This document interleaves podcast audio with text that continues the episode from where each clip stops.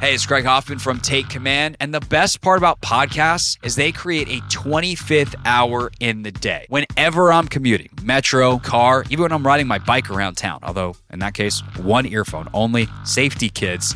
I'm always listening to podcasts. And this off season, you can get all the insights, all the news, all the analysis, and Logan and I occasionally make a joke or two in the Take Command podcast on demand so it fits in to your busy schedule. Follow Take Command in the Odyssey app or wherever you get your pods.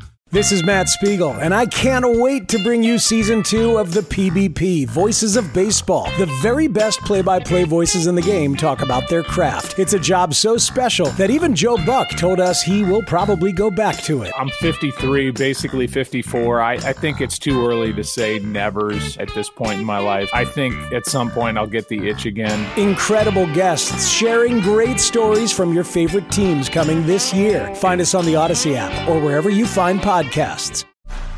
It's time to take command with former NFL tight end Logan Paulson and former Commanders beat reporter Craig Hoffman. Welcome in to Take Command. Craig Hoffman here, Logan Paulson there, and joining us today, played in Washington as well as Green Bay, New York, uh, played in the Super Bowl, you know, scored a bunch of touchdowns as a returner, DB, played safety, played corner who else could be better than to help us with our DB preview as well as tell us some awesome stories than my guy Will Blackmon? Will, uh, good to talk to you, man. Uh, it was great covering you when you were here, and uh, always good to connect. Thanks for coming on the pod. Was it great covering me when I was there? Actually, you know, I was I was nice to you. I was nice to you all. So yeah. Yeah, I, no, you were great to cover. Um, you know, there was other guys that were are paying, but what I appreciated about uh, about covering you was like you had the perspective of having been other places. And I, I, do think that there were guys that I covered that were like only in Washington, and they were like, "Yeah, no, things are great," and you were like, "Ah, I don't know. I've been around a little bit. I've seen some other places, and uh, there's there's there's some room for improvement in a couple of areas." Yeah, I mean that that does help uh, to be right because I was in Green Bay first, which is a great perspective. I was in New York as well, and then you know I finally was in Jacksonville where I never had a losing season ever until I played for them, and so that was another perspective. So yeah, I got to see what it looked like and what it shouldn't look like, but I also understood that like when you when you guys are asking questions, this is like this is my chance to control the narrative. I feel like a lot of guys miss that, you know, mm. where if you ask a question and I give you a super vague answer, well, you have another page to fill. So you're just gonna write what you think so I'm like, you might as well give a long answer so they don't write, they, so they have less to write about. so you're saying you manipulated me? That's that's what you're saying? No, I gave you an answer, so I did your job easy. Yeah, I helped you out. Logan, real quick, the yeah. one thing I would say about Will, and I think like you know, John talked about this with you as well. You know, Keim talked about this when he covered you, and some of the other guys who I think get that is like at the end of the day, the truth is going to be the most important thing because otherwise, like the narrative becomes about like ah they're delusional or they're lying or they're this and like I do do feel like yeah you weren't going to throw anybody under the bus, but like you're a straight enough shooter to know like yeah like if we messed up we messed up, but I'm going to own it and we're going to you know shape that narrative of like we're trying to work on it to get better, and I feel like you understood that as well as anybody. Yeah, no, I agree. Appreciate that. Yeah. so, Will, you mentioned some of the differences between, uh, or you alluded to some of the differences between the places you'd been and Washington. Could you kind of dig in that a little bit deeper? Like, what is it like playing in Green Bay, and how did that compare to 2015, 2016 Washington? I have some insight there too, but I was just a puppy at the time. I had only been here. Puppy. You had been around for a while, seen some different stuff. So, can you talk about that? Well, I think um, at the end of the day, the, the common denominator is I mean, this it's right on it's right on par with everything, but every organization the foundation is upstairs, you know.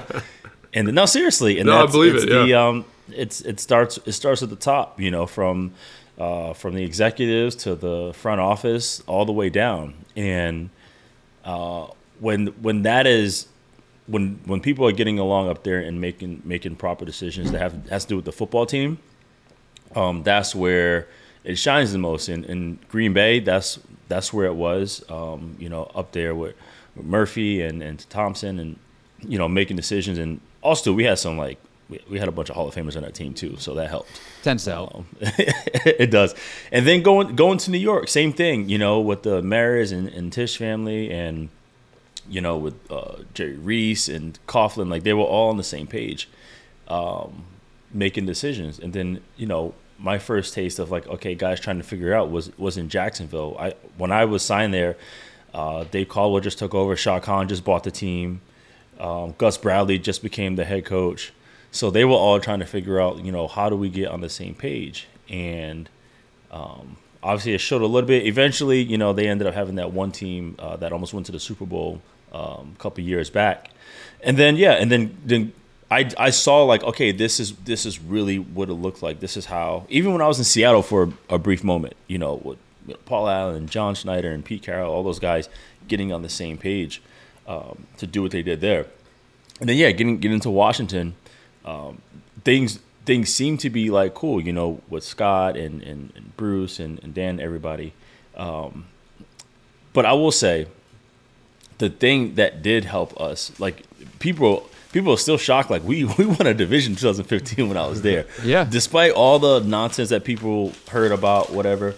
The thing that saved us is that Scott McCloughan he got a he got a lot of guys that been around the block. So when it came time to like play ball, like between the white lines, like we just play ball. So that was the that was why you know it ended up working out for the most part to win the division. So it's um it's a fine line, man. Like anything, it's the foundation. If that's if that's cool, that's in place, that helps a lot.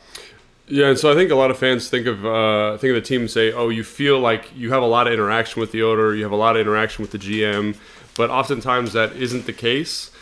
You as a you you are a smart guy, and you've been like a, like you've played it for a lot of different teams. What are some of those kind of subtle things that show up in a locker room or in a coaching staff that indicates that the leadership is a little, you know, they're not on the same page necessarily, in your opinion? Amongst the players, amongst the players or amongst the organization? Like how do you like because you go to sometimes like i played for five six teams when i in the nfl and like you go to a place and you can kind of immediately tell oh this is good this is right but you don't interact with those people making the leadership decisions. So like what are the things in your experience that kind of say this is an organi- organization going in the right direction or this is an organization that is kind of struggling to find itself? I think when you see, I mean, they're all different. I would say, like in New, when I was in New York on the Giants, Coach Coughlin put together a leadership committee um, that was like, you know, obviously Eli and Tuck and um, Antrel Rolle and Deon Grant and David Diehl, like you know, the the main guys, and he would meet with them. I think like once a week just to see like how are things going. But a lot of the stuff, if there was any drama within the team or locker, room, it didn't it didn't get to Coughlin Oh, unless sure. unless unless it got out of hand. And so you really saw like okay, the the players here really policed uh, the locker room, and and they had a standard. Like I was talking to somebody yesterday. I was training um I was training Keith Taylor, the cornerback for the Panthers, and I was saying like, dude, like. You know, you would get beat up in that locker room if you try to mess up what we had going on, like, like straight up. You know, you would, you would, they would let you know uh, how they felt, and and everyone held each other accountable. You know, it's it's the simplest things. Like, are you willing to listen?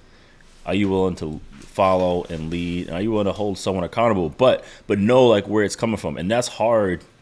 That's hard to do in, in a in a place where, especially in professional sports, where guys are getting paid. There's egos everywhere. You know, the the, the best coaches are able to manage a room full of egos. That's why you know, you'll see coaches like I love I love the fact that Doug Pederson is now going to Jacksonville, and because he's he showed like he can he can do that. He's won a Super Bowl, um, so I think those are the things that I see. Like, hey, our guys willing to listen? Our guys, you know, our guys to themselves. You know, when practice is over, our guys just like going to the lockers and piecing out. Our guys like, hey, grabbing each other. Hey, come over here and let's you know, work out a little more. Let's go on the field and do a little more preparation. Hey, let's go on the film and watch a little more. Hey, our, our guys eating together. Like those things, those things are a huge deal. And sometimes in places you can see where there's no connection. Like when I first went to Jacksonville, there was no kind of chemistry, no culture there. Like guys did not know like how to do it. So I, I instantly, my first day in Jacksonville, I remember when we got our place, there was actually a room upstairs that had a huge TV projector and I told I told the guys after practice, like, look, you know, I have this projector. You guys are down to come over and watch film. My wife will make food, because I knew I knew that's how it worked. Mm-hmm. That's that's how it worked. Like you had to you had to study, to, especially like in the secondary. Like you have to study together because that's the one that's the one I think position group where it's super interchangeable. Like if one guy has like rolls his ankle, you got to bring somebody in who probably hasn't practiced all week uh, with the starters, and you just have to be on the same page, or else you know it's gonna blow up. Hey everyone, this is Bret Boone. Would you know it? I've got a podcast going strong in our fourth year. Tune in as I sit down with my friends, some of the biggest names in sports, media, entertainment, for a lot of fun and in depth conversations. As you know, baseball's been my life. It's been in the family for a long time, but it's a lot more than that here. It's sort of like taking a ride in a golf cart around a beautiful track. Join me every week for multiple episodes on the Bret Boone Podcast, available on the Odyssey app or wherever you get your podcasts. Yeah, and I remember some of those years. I can't remember. Were you still here, like when Josh had the famous meeting to get everybody? I think you were gone by then, but like it was the year that like Swearinger was here, and they they were able to turn it around by doing some of that stuff. Um, I heard they had a fight. I mean, Yeah, sometimes that I works heard- too, I though. That I works too. quite the opposite. well, there they, both happened. Both happened. I don't know if the fight ever got out, uh, so I don't know how much I'm allowed to say about out. that. But uh, yeah, someone someone got knocked out, and it wasn't who you think it was. Uh, so I'll, I'll just I'll just leave that there. Um, one of the things that you mentioned though, or Logan, that kind of in the setup of your question, you talk about like in the locker room. Will, one of the things that you noticed when you got here was the locker room. Can you tell the story of how you and Josh got the Washington Commanders facility uh, Bro, I, changed? I had nothing to do with that. oh come on, you All- no, had something I, I to do with did. I swear. I I showed up and I'm like, okay, this is outdated. You know, I remember Tom Carter at NFLPA. He was like, these are lockers I had. You know, back in '92. Uh, not kidding. Dead serious. Uh, What I what I heard, what I heard is when when we went all in to get Josh and brought him and signed him, brought him in. The crazy things too is the, the his was his was was messed up. Is part of the part of the uh, way to lure Josh in is they text Josh a, a picture of uh, jersey number 24 and then Duke Ihenacho had that jersey. So I was like, like, damn, dude, he's still, like, they didn't even talk to Duke about it. So they go ahead and, uh, we, obviously we signed Josh, bring him in. He's walking around, he looks at the locker room, and apparently this, he's been like mumbling, like, what the hell is this? Like, what is this? Pl- Like, this looks terrible, is what I heard. And apparently word got back to, to Dan, to Mr. Snyder, and I think we broke ground like the next week.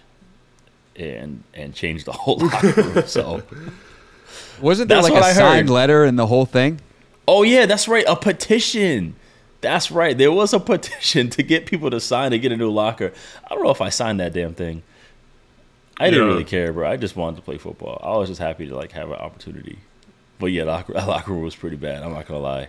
How was yeah, Logan. It how was it was the one that you you guys played. It, it didn't get changed before you left. No, sorry. it, no, sorry it's, about it's, that. it, I played in the new locker room. I was there for a little bit, and then yeah, uh-huh, and uh, I was there for like the off season maybe or that season. It was it was so weird going from like straight garbage. I remember coming in out of UCLA, and you know UCLA is not like the best facilities in the world, but I came in and was like, oh, there's like one cold tub here. There's like four training tables. There's like a locker that's made out of like plywood. It was just like it was just such a different vibe. You know, you come to the NFL, you're expecting kind of this grandiose thing, and then you get guys like Will come to the locker room. I remember John Beck had come from Baltimore and was like, "This is." And John was not one to kind of like be mean. He was very. John is not. Yeah, yeah, he, he's he very was by nice. me. He was He very was near me. He's so nice. He's dude. very nice. And for him to just be like, "This is not it," was like the worst thing he could have said about anything. So it, there was definitely like for the people who were brought in like as rookies, they didn't know any different. But guys who had been around, they could tell you that that facility was not up to snuff. You're listening to the Take Command podcast from Odyssey Sports. If you like us, make sure you subscribe on Apple Podcasts, Spotify, or wherever you get your pods.